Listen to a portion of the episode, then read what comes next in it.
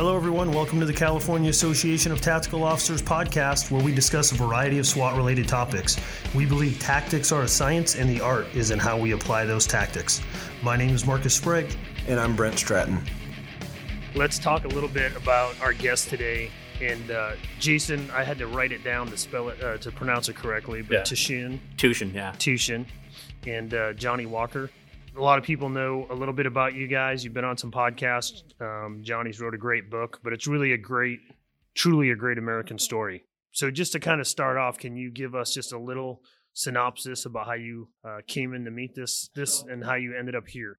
Yeah, so uh 2004 I checked into SEAL Team 7 and they were just coming back from deployment uh where they spent a, a fair amount of time in Mosul and uh they were you know one of the names that keep co- coming up was this guy named Johnny Walker, this crazy Iraqi interpreter they had. I'm like, cool. And so I, the name was in the back of my head. And we spent the next 12 months, uh, 2004 to like April 2005, prepping for deployment. And then in April 2005, we deployed. And I was the uh, task unit uh, senior enlisted advisor for. Uh, we were based out of Baghdad at uh, RPC, Radwaniyah Palace Complex, one of Saddam's old palaces. and that's where uh, we there's a bunch of soft there, uh, SF and us. And one of the turnover items, as I was doing the turnover with uh, Sarge, guy named Brian Sargent, who was the outgoing task unit chief, we are going through a list of things, lessons learned, do this, don't do that. And one of the things he turned over specifically was, hey, uh, you know, we got all these interpreters, they're good dudes, you know, Ray, Aram, some really good guys, but Johnny Walker, uh, he's the only Iraqi citizen here, but trust him, you know, no matter what. He, he's got a sixth sense on target and he's been invaluable for us. And so drove over to that house Johnny was staying at, met him, and uh, yeah, I and took Sarge at his word, and we became friends immediately. Yeah, I absolutely relied on his uh, instinct and intuition uh, over over the course of that deployment. Uh, I mean, it was invaluable to us. It was, you know, not just when you're dealing with bad guys, you know, like he could, it, it would crack me up too. He'd like, boom, you know, blow the door in, clear house, and there'd be eight men in there, let's say, and a bunch of women and kids. And Johnny just look around go, yeah, that's the guy right there. I'm like, how the hell do you know this? He's like, yeah, that's my country. And he was always right.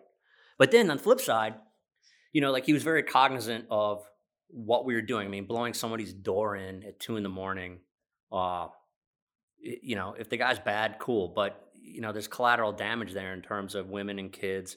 And you don't want to, you want to mitigate making more enemies, right? And so Johnny was very in tune with uh, comforting the women and kids. Uh, you know, a lot of times too, the women would just be like pointing to their husband, like that's the bad guy, get rid of him. But you know, he would have candy or toys with him and give them to the kids, or Chemlight little glow sticks, let the kids play with it. And you know, so even in the middle of a target and all the chaos going on, you don't must be getting a education on the history of the Shia Sunni rift and things like that. You know, like hey, this house is Shia. You know, we got to do this. Be careful with these people, or be careful with you know saying this or doing this, and and just you know his. You know, I think as an interpreter, his, his mastery of the English language was a lot of fuck and uh, shit. And so, like that part of it, eh, you know, he wasn't the best uh, translator, if you will. But in terms of the cultural uh, intuition that he had and, and taught us, uh, it was absolutely invaluable. And so, you know, bottom line to get circle all the way back around, I met in you know April 2005, and we hit it off immediately. Came, uh, he was kind of my right hand man for that deployment. And for some of those folks that haven't been in the military, when you sign up and you become a translator, and we'll talk about how you ended up with the SEALs versus the MPs, um, which is a funny story. But talk about a little bit. You you have to have that trust, but not everyone has that trust. And and there's interpreters as you come in that you need that on the ground knowledge because we don't understand. One of the things you've talked about before, and you mentioned it in your book, is we all think that that part of the, the world has been in conflict for thousands of years and we assume we'll never solve it and that's our big like easy cop out answer but the truth is that's not true at all and that's a recent problem and you're a great example of that and so I, I'd, I'd like to get into that a little bit. But you, when you're an interpreter, you and you initially go out with these guys. They actually go home, like they not go home to the states, but they go back to base and then they rotate. A lot of times, it sounds like you were like, okay, the next team's going out, go out with those guys. Did you get less downtime than like the average military guy? What do you mean? So they contract you to be an interpreter. And I don't know about interpreter, but I know for sure I I'll do everything to make my brother safe and mission succeed. Yeah, but he would he would so like we would Johnny was assigned to my task unit, but yeah, when he was needed, you know, like let's say we would uh go out, hit a target, roll a bunch of people up, you know, I'd do the after action report, send it up, and then go crash out. Johnny would get pulled to go, you know, To to, another the, team. to the well, or more often than not, to like the uh, the holding facility to do like some rudimentary interrogations and you know get some intel out of the person and see you know how bad on the bad scale they are before they get sent off to uh, uh, either a, you know a more permanent facility or into uh, or you know and while we were there they're starting to bring uh, the Iraqi court system was starting to uh, percolate back up and they're sending putting guys on trial you know so gathering you know really like a prosecutorial evidence against these people. And so Johnny be tapped on that when I'll be out cold sleeping So to a certain extent, not just really a, a language interpreter, but also a, a cultural interpreter, and really kind of being able to help assist with some of the the translation day to day life stuff as well. Is that Bro, I'm gonna tell you, if they pick me up for my language, they will be lost. I barely have language at that time. no way? I think you got excellent command of the English language and your ability, like you said, to to integrate the the word you know fuck into your everyday sentences is just it's it's excellent, man. It's very good. I'm, I'm gonna tell you, just watch my wife while we do the broadcast, and you will see how many times she can correct me. oh yeah So I have fucked up language. So my point is, those people they don't pick me up because I am number one linguist. No, they pick me up because they find bad in my character, which is they can't trust me. Mhm. So one of the things what I'm what I'm doing in that time, I question the jackpot in our facility, and I have a translator translate to the interrogator. so imagine, because you know, like if if Yeah.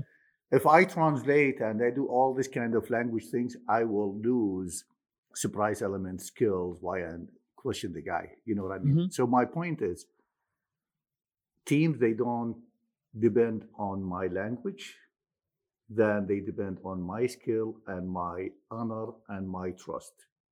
And that's why we became like, I think, successful team. And from Mhm. all my mission, all the mission I shared, which is at least a thousand, that's what the people said. I never counted. And I never write down memories. I never lost any one of my brother in my mission. Zero. Only one guy injured, and that's that's it.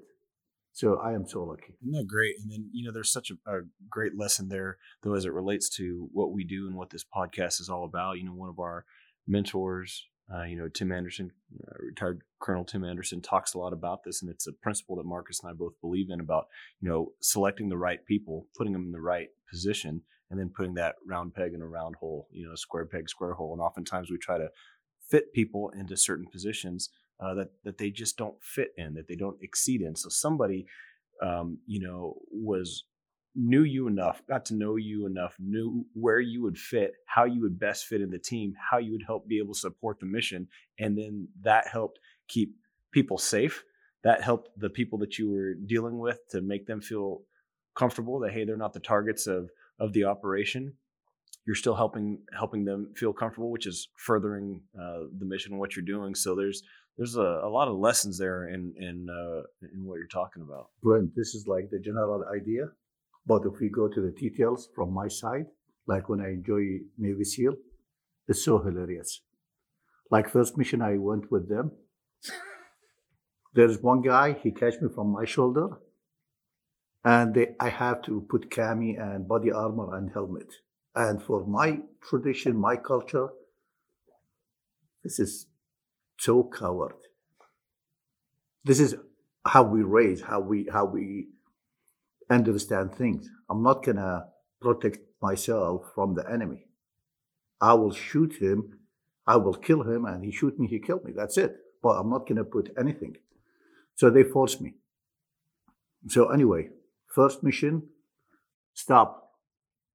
Not only sound is physically stop, right, left, and we stop beside the one of the target, and they have no idea about the breach. Some you want to go inside the house, you can uh, expose the house, the the gate. I never saw that in the movie too. So, explosive comes in, boom, and what do you think Johnny did? Run, Johnny, run. I started run my ass away from the target. I thought we are under attack, and it's like, fuck it, money's good, It's not that good. but it's not risking my life. See you guys. And the guy would hold the gear, weapon, and have machine gun with him. He run, Johnny, please stop, please stop, motherfucker. So anyway, I stopped, and I told the guys, and we went to the house. Anyway, my point is, imagine yourself, individual, you came to new world new things. You never saw that. Now you guys, you guys Americans, and you guys have kind of education about SEAL's life through the books and movie, right? But before that, no one knew about them. And imagine you came inside that community. You have nothing, zero. Only my faith. I want to do something better to my country. You know what I mean? And go with them and be part of the team this is like a huge, a huge cultural shock and Navy SEAL community, weird tradition and relationship. And I'm telling you, they don't accept anyone. Until one of the days we have mission, long story short, one guy, he's got injured. I think his name Adam. He shot in his uh, arm and something. And it's big chaos mission. We try to have sniper mission to protect the election in Mosul. And they went inside and they shot him. And I hear, I get shot, I get shot. And it's like, fuck, what I should do. I don't want to cross the procedure of the SEALs because I know they go by one plus one, two, this and that, and they train all the time. I don't want to confuse them, but also my human be inside, inside my heart is like, fuck the rules. Do something to this guy. And you know, at the beginning, I didn't know where he get shot. So I went and I still remember the, I hear the round. I pull him out, uh, put him outside beside the wall. He's safe. We head back and Spencer Calvin. Oh yeah he can't talk about him. He is weird. He never trusts anyone. He don't trust another team to come on his team. He says, John, he's good. We trust him. And this has opened the gate to me. No, that's a great that's a great story. It's garlic that got shot. Yeah. Yeah. Yeah. Yeah. It's weird. Yeah. no, but it, it was it's Well, imagine those people, they have a sniper mission to protect Iraqi people to go to election safely. No one, Yeah. no one mentioned that. No one thinks about that in America, how important that really No. is. As a matter of fact, they take it so much for granted that they don't show up. Yeah. Yeah, true sorry. For sure. Uh, so that's that's kind of one of the main themes of your book. Talk to us a little bit about uh, you as a leader and how you and how you built that, um, and how that translates to, you know, we we've talked about collateral SWAT teams or even full time SWAT teams, and and how you have to have that brotherhood to be successful, to have that culture. Yeah, it's I mean it starts with trust and you know with the SEAL team itself, I mean you have a miserable shared experience in a selection process like BUD/S that you know whether you're east coast west coast uh, whatever team you're at you know if you have that trident on your chest there's a an understanding that there's a physical a mental and an ethical standard that you're going to maintain. So there's naturally trust there. Uh, when outside entities come in, and as the you know like interpreters, that was okay. Do I trust this guy? Uh, you know, for most of most of our interpreters were expats from the Middle East, uh, mainly Iraq, Kurds, Shia, uh, some Lebanese Christians. Like Johnny was a one-off in that he was the only Iraqi citizen, uh, in fact, working with us. Everybody else was and Sunni and Sunni from Mosul. Johnny He's killed his dad from me. Yeah, yeah, no kidding. the uh, and but then you know as the war uh, as tactics improved and and the war went on, you know it became more uh, critical to have other different enablers with us. You know, people who uh, you know technical experts or people who weren't SEALs and hadn't been through our selection process, and so bringing them into the fold as well. And yeah, you got to rapidly establish trust with them. Uh, I think you know in a leadership role, it really helps to uh, for them to get them to trust you. You need to be humble and uh, engaging with them, and you know taking the time to get to know every each and every person uh, within the team you're leading, and develop that relationship because people want to work for. Uh, are more going to do a better job when they like you, they trust you as a leader when you're humble, not arrogant, but you also have to have a, a level of proficiency as well. And so, but for me, bringing these outside, you know, bolt on to the team, uh, it was getting to know them, establishing relationships with them, trust, and holding them accountable to a standard, and uh, but being uh, fair in holding them accountable.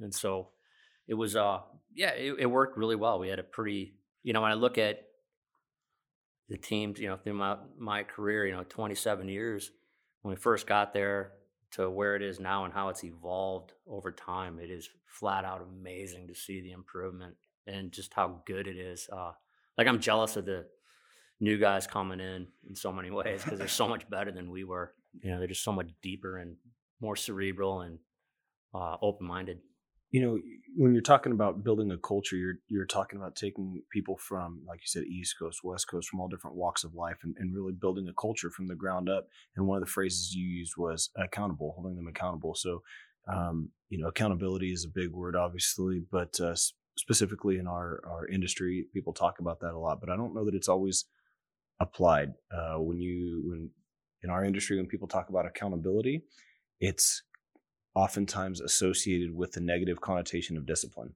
yeah. right? So we're going to hold officers accountable for this. And when you hear that in the media or you hear it sometimes from executives or law enforcement agencies, it means we're going to discipline this person. Sure. We're going to fire them. And that's a component yeah. of of of discipline and accountability. Can you talk a little bit about how you implemented accountability within your team while you're building this culture? outside think, of the, the, the negative disciplinary connotations yeah i think the discipline comes like the, that that kind of discipline comes when it's a pretty it's got to be a pretty egregious you know breach of ethics for the accountability but with a good team you, you hold each other accountable right you have these standards that are in place for the team the norms that you expect and each member of the team expects and you know you got to have thick skin and realize you're going to screw up. And so when you screw up, it's you know other members of the team are going to call you out on it, but they're not going to tear you down when they call you out. They're going to, hey man, you totally screwed that up. Here's what you did wrong, and here's what you need to do. But I think the you just police yourselves, right? That team, if it's if it's high performing, is going to hold each other accountable to it, the standard that you know your team has established and you can't compromise on that because when you do then it just becomes dysfunctional as hell. That's cool and if if i could put a word to it what comes to me when you say that is almost the phrase lateral accountability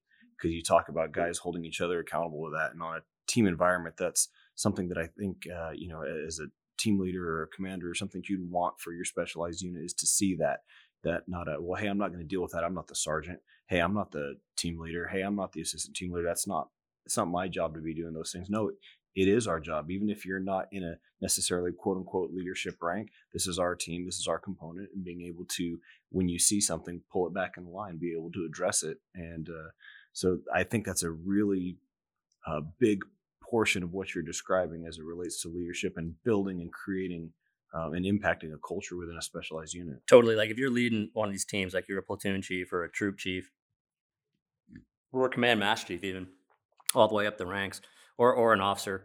Uh, we have in the teams it's called the E5 Mafia, right? It's all the, you know, they're not in a one of the recognized leadership roles. It's just the the whole butt shed, right? You know, the whole group of sled dogs out there. Uh, they do all the policing. You might, you know, you might say something like that was messed up as the leader, and then you know behind the scenes it's going to get addressed within that group, and they they absolutely hold each other accountable.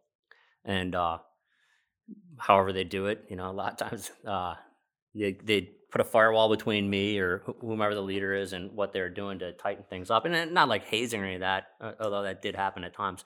But uh, it was more just you know they they policed each other up really well, and the better they did it, the better the the team was. Is that something that you had to work to create, or is that something that you just naturally received people that are that way?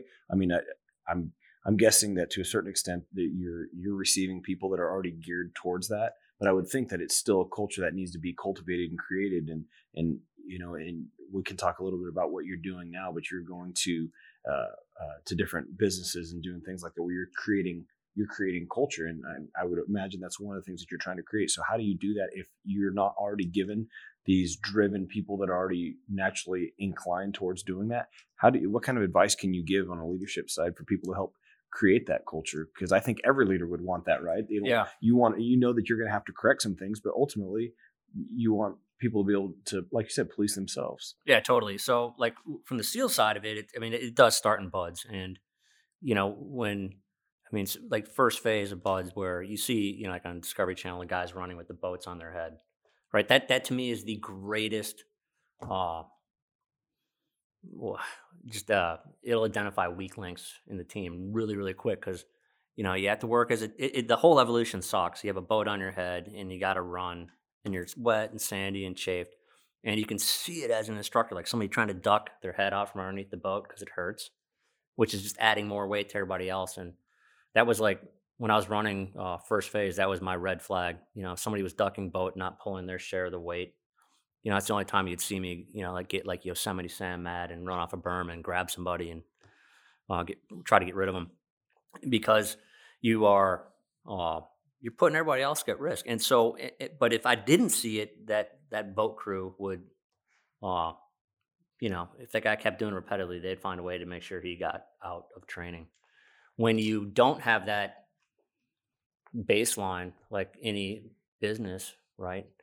Uh, I think it starts from a leadership role is really establishing relationships with each member of your team, right? Understanding here's our vision, here's our values and principles that uh, we want to espouse, and and you develop that trust, and they trust you as a leader, and you trust them, and you just it, it takes time to develop, but uh, you know over time they uh, you start holding each other to the same standard. You know, I mean, it's just there's a a camaraderie uh, that develops, and you know, I've seen it now with one of the companies I work with. I mean, it's uh, you know, we've developed relationships very, you know, so it's like I'd like to go out with you after work type relationships and hang out and have a beer, but you know, also if you go, hey, that's wrong, you know, and they'll fix it, or or you, you want to get to the point where they just police each other, you know, and so it, like the beautiful thing eh, like in the teams is, you know, if as a leader, you, you wouldn't even have to address it. Is right as you're getting ready to say something to correct behavior, somebody's already jumping in, going, "Hey, man, knock that off. That's wrong." And that that's cool when you get to that point. You're a high performing team at that point. But I think it all starts with developing trust in a relationship with each and every member of the team, and having that vision, and you know, for the organization where you want to go, and what what are your values you know, and, and sticking to them. Don't compromise your values. That's another great component to some of the things that you're talking about is ha- for for the leaders that are listening to ultimately have that vision because it's one thing to talk about. You want this accountability, you want to impact the culture, you want to do all these different things, but to a certain extent, those are things that you're wanting done. What's required of you is to have that vision, right? To understand yeah. what that vision is, and then to be able to take and relay that vision, which is something that I think, uh, Marcus, we uh, we don't see a whole lot of um, in our industry sometimes you know is that the leaders then identifying ultimately what is that vision right as Sid Heal talks about in his book you know sound doctrine is you're talking about the end state, right? It's where do you want to go? Where are you? Where do you want your team to be? And then building it backwards from there, and then uh, ultimately gets down to the accountability part of what uh, what Jason's talking about. What do you about. want it to look like? Yeah, exactly. What do you want the end state to be? Okay, that it is. We all that's our vision, and these are the values. And so that should you know each and every member of the team that should inform your thinking and decision making process. Is what I'm doing in line with our end state, the vision we want to do, and is what I'm doing uh, aligned with our values? Is it legal? Is it ethical? Is it no adverse, uh, re, you know, harm to the team? Well, if the answer is yes, then I'm making the right decision. It might not be the the most right decision, but it's not a bad decision. Uh, and uh, and I think that, and that's how you end up empowering everybody in the team as well. You know, if that vision's clear, it's informing your thinking. You know the values and the the left and right flanks you can operate in. Me as a leader, when that when that stuff was clear, you know, it's like, hey, you know, run with it. You guys make the decisions. Have You're empowered now because you know the guidelines and the framework for which to make those decisions. It might not be the decision I would I would make, but you know, we can use that as a teaching point. It gets us there. Yeah, exactly. One of the things from my humbling observation for the teams, because it's my family, you know, why they succeed. They don't allow to poison disease environment around them. Second, they don't allow to weakness. Not you are sick and they are not going to back you up. No. If you have bad effect and bad uh, karma on the team, like pull him down all the time. They don't allow to do that.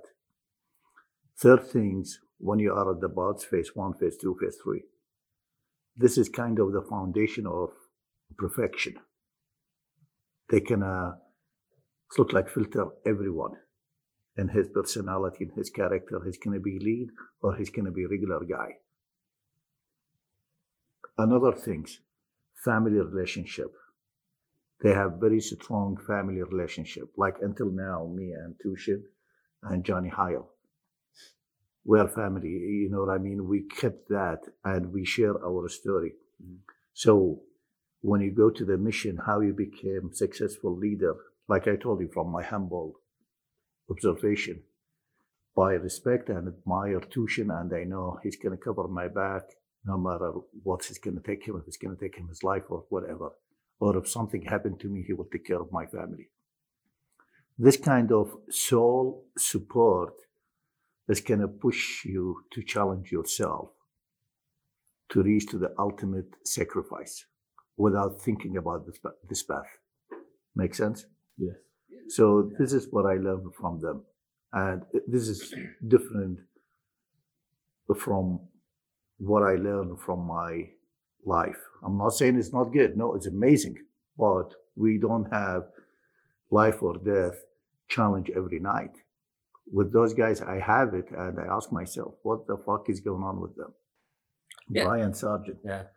I asked him one time. I saw him when we moved to Baghdad.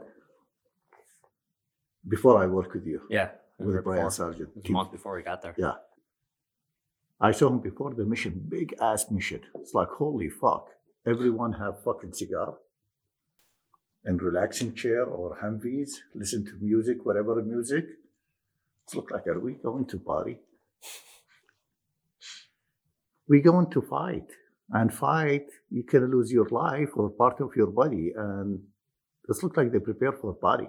What the fuck? So I'm kind of confused, honestly. I went to Brian Sargent. I told him, bro, I have something to ask you. What the fuck is going on with the guys? He says, oh, do you know if you're going to die in this mission or not? I told him, no. He says, why you care? Do your things and trust your brother. That's all what you need. Shit. Yeah. Simple, but it makes sense to me. Sorry, guys. No, that's a good that's point, though. Yeah, the uh, and I think that's one of the things that would, would, it starts at BUD/S for us, and, and any uh, any unit, whether it's law enforcement or uh, other branches of the military. Yeah, there's a you have a a selection, right? So it, it's a little bit harder to.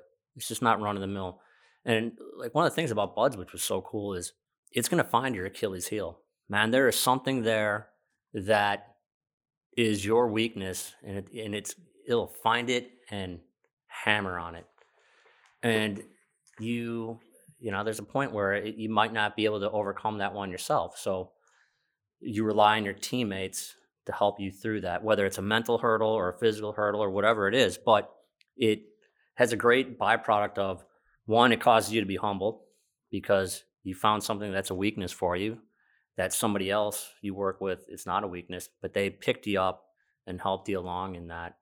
And that carries over, uh, you know, throughout your career in the teams. You know, there's uh, everybody's got their own strengths and weaknesses. Be humble enough to admit your weaknesses and uh, be a good teammate to capitalize on your strengths to help somebody else with their weakness. And uh, you know that's the true definition of teamwork. I think is picking each other up when they're down because you know nobody's infallible. Uh, No, they don't. They don't have ignorance mindset. Like a lot of times, I went to Tuschen or any leadership. Hey, this is wrong. I don't think so. We have to do that. Okay, why is that? What do you think is the right thing? They listen. Yeah. You know what I mean? They don't. No, I know what I'm doing. I know. And Ask they why. don't. They don't have a problem with themselves. That's the ego. Like- Yeah, set the ego like aside. most of the see most of the reason why we lost the war in iraq people they don't have enough education about the iraqi culture people they don't know how they treat people third things some people they have problem with themselves i want to go and kill kill is not the solution how many mission we have sniper mission a lot. a lot. How many times we kill? Maybe one or two. But how many people, how many family we build it to our side? See, this is kind of things why the SEALs succeed. Like one of the mission with Johnny Hyle, you remember? Mhm. Supposedly stay one day, one night. We end up how long? These are there like two or three days, man. Yeah. And we asked them to bring us gas Mhm. to the family generator. yeah. right. You know what I mean? Mm-hmm. See, we kill nobody, but we win this family. Yeah, For you two build things. relationships. Yeah, our job is not to kill, our job to make difference. Same thing with you guys. Yeah. Like when you guys catch bad guy, it's not your job to kill him unless he threaten your life, right? But if you build from his criminal mindset, good example to other people, and do your job no more, no less, we can give a huge example to everyone. Hey, we are a human being. We care about you, and we do our best. You, you know what I mean? Same thing with us. When we go to our when we go to the mission, we can't kill anyone without any says anyone says anything about us. yeah. Rule of law. But this is not how we take care of business, and the reason why we succeed because we care about people. We try to do the right things to them, and we don't have a problem with them. And include if he is bad guy, soon we capture him, we done. We cannot do anything to him, and this is why we are better than our enemy because we don't use our enemy way of disrespect human life. That's a great point. And you, uh, one of the things you touched on, you didn't say it directly, but it's what it's what makes Johnny so special compared to some of the other uh, interpreters that you had. And and there were great interpreters. Lots of people talk about them, so I'm not trying to take away from them. No, but you take you know a guy like Johnny, and you he didn't go to BUD/S, he didn't he didn't have any of those things, but he understands the why. Yeah. Totally. So he didn't have the procedure. In his first mission, he didn't even have all the procedure. And yet you were wildly successful because you understood the core values and, and the importance of what that is and why we were doing it. And it, actually, if you could speak about that, why did you decide to be an interpreter? Besides, hey, I need some money to pay This for is- my family. this There's is- more than that. This is, I agree with you, but imagine if we have thousands of Tuschen, Johnny Hale, I don't know. Yeah, maybe one or two is enough. One yeah. or two is enough. but Steve Wazowski, Beef, all this kind of amazing people. If we have them, And in everywhere, like I have amazing friends and a brother in the special forces, Ryan, Juan. If we have those guys as a leader in Iraqi war and win a lot of innocent people to those guys' side, we will win the war. You know what I mean? Imagine me. I will kill anyone touch fucking Tuschen, right? How I became, how I reached that belief through them. They make me believe on them. You know what I mean? Yeah. So, like I said, killing is not the only solution. Like, they didn't kill me. They treat me as a human. They respect me. They trust me. They give me everything I want. And here we go. Like one time we have mission and we have interpreter. So with Ranger, Mm. and we try to pass highway, and I told him we have to um, broken the white light. Yeah. Because we, you know, we use the night vision, and he says, "No, no, no, we know what we're doing." It's like, okay, brother. I just want to advise you, whatever, because I am second one after the uh, the lead, the navigator. Soon we pass the, soon they pass it. We started getting shot from the guards. So I start shoot back.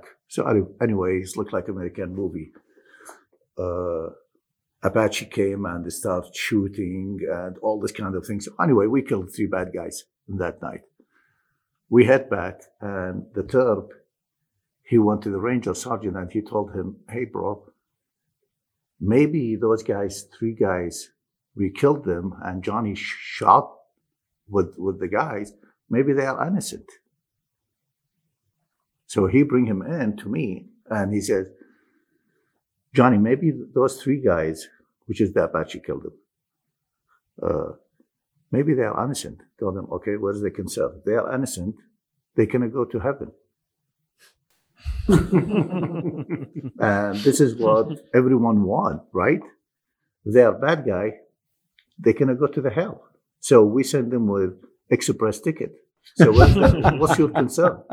So I look at to the third. I told him, listen, if you point your weapon in one of my brother, I will shoot you with a smile on my fucking face. Are we clear with that? Those people, they are not sending, sending us flour. Those people, they fucking shoot us to Right. kill us. right. What do you want me to do? Fucking go to his database, see if he's honest or not? I don't have this fucking shit. Maybe you talk with your God and figure out. For me, I don't have this fucking shit. and I left him. So my point is, is what kind of lesson and what kind of activity, what kind of response, what kind of friendship, brotherhood make make you reach to the level you never cheat them, you never fucking uh, treat them, and with yourself you confessed, and this is the fucking big challenge. If something happened, yeah, if I have no option, I will sacrifice my life to them. It's fucking big deal, but I reached to that level because of those guys. Yeah, and that's a value. They guide me Yeah. to the right path. and that and, and that's a value that you got from them. Yeah. And that's meaning those guys, they have solid manners, warrior, patriot foundation. Because if they don't have it, I will never receive it. Yeah, I don't know if it's a value you learned. I think it's a value that was you had with you and was brought out by us. Like, you know, like I mean, for me, like when I joined the Navy and I saw the SEAL video, I'm like, oh, cool, I want to try that. And as soon as I got there, I'm like, okay, this is this is I found something that was inside me that this is what I want to do. And I think same applies to Johnny and, and every other team guy. Uh, is you know you you have something inside you and then you find it and you now you're able to express it you know and, and i think once johnny found us or you know uh he's like oh this is yeah it's a perfect fit you This know is where I mean? belong. yeah and it was and it's not to take away from any other interpreters they're awesome guys I and i loved all of them i mean Oh, yeah. each and every one of their stories was Yep. flat out amazing uh i ended up my room was pretty big in iraq and they was a housing issue, and so I had all these cats living in my uh, room in Iraq. And man, I had you know a couple Kurds. You know, one guy's village was gassed by Saddam in the '90s, and he had to carry his kids 50 kilometers through the snow to Turkey. Uh, another guy uh, was a Shia who, you know, tried to lead the uprising in the Najaf, or was part of the uprising in the Najaf after the first Gulf War, and just got slaughtered. He ended up in a camp in Saudi Arabia for a couple years, and then ended up uh, down here in Imperial Beach, thinking he was in Michigan, and uh, you know, a couple other Kurds, like I said, Lebanese Christians. All these guys were just remarkable uh, individuals, great stories. Johnny was special though. It was just a, it was like a perfect fit. It was just a, yeah, I'm not real religious, but there was, it was some serendipitous event there that made it happen and, you know, led to, you know, some dude who's a truck driver in Mosul to living in El Cajon as a U.S. citizen. I mean, it's the craziest, It's most a crazy surreal story. Yeah. Yeah. yeah. And it's one of those things too. Like if I died tomorrow, I'm like, cool. You know, like my life is good because I got to see, you know, Beta, the four kids, and Johnny make it over here. And then, like, dude, that, like, I was, like, when the day you landed, uh, I was out, out at Fort Irwin, of all places. And I remember that was like, Do an you see em- how it's coincidence like Yeah. crazy? that was an emotional day. But then, uh, and then Beta getting her citizenship a year and a half, two years ago was crazy. But then uh, Johnny uh, got a citizenship the day I, it was actually the anniversary of when I graduated Bud. So all uh, ironies, but uh, that was just like, holy shit, that was a heavy day. And uh, yeah, I was like, cool, man, that chapter is closed. It's kind of cool now. We get the, he gets to write a new one. Thank you for listening to the Cato Podcast. To become a member of Cato, check out our website at catonews.org. If you have a topic suggestion, please send them to podcast at catonews.org. If you enjoyed the show, please share it with a friend and rate us on the platform of your choice.